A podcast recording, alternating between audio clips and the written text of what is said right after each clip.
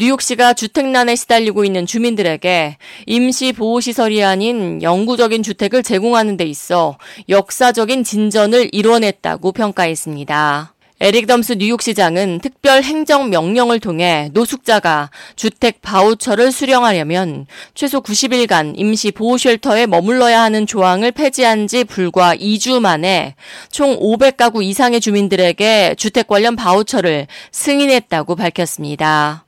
애덤스 시장은 올해 기록적인 수의 주민들을 임시 보호소에서 영구 주택으로 연결했으며 전년 동기 대비 약 17%더 많은 주민들이 영구 주택에 들어갈 수 있도록 했다고 성과를 발표했습니다. 그동안 뉴욕시 노숙자들은 90일 이상 노숙자 쉘터에서 지내야만 주택 임대 지원을 위한 바우처를 받을 자격이 주어졌습니다. 하지만 애덤스 시장은 이 같은 90일 의무 조항을 폐지하며 노숙자들이 하루빨리 shelter를 벗어나 임대주택으로 들어갈 수 있도록 노력해왔습니다.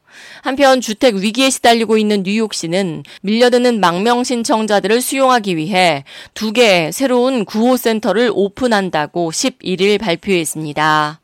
애덤스 시장은 뉴욕시의 보호 아래 있는 남부 출신 망명 신청자가 현재 5만 2천 명을 넘어섰기 때문에 구호센터 설치가 절실하다며 뉴욕시 퀸즈 더 크라운 플라자 JFK 에어포트 뉴욕이 비상센터로 탈바꿈해 자녀가 있는 약 330여 개 가정을 지원한다는 계획입니다. 또한 브루클린 47 Hall Street에 위치한 또 다른 임시 구호소를 통해 약 1,400명의 성인을 지원할 것이라고 밝혔습니다. 애덤스 시장은 뉴욕시에는 매주 수천 명의 망명 신청자가 도착하고 있으며 주택 위기 상황에서 밀려드는 망명 신청자들을 인도주의적인 차원에서 지원하기 위해 뉴욕주 및 연방정부의 지원이 절실한 상황이라고 밝혔습니다. 이어 수천 명의 이민자를 지원하는 센터 개설을 통해 이들이 아메리칸 드림을 이룰 수 있도록 최선을 다할 것이라고 약속했습니다.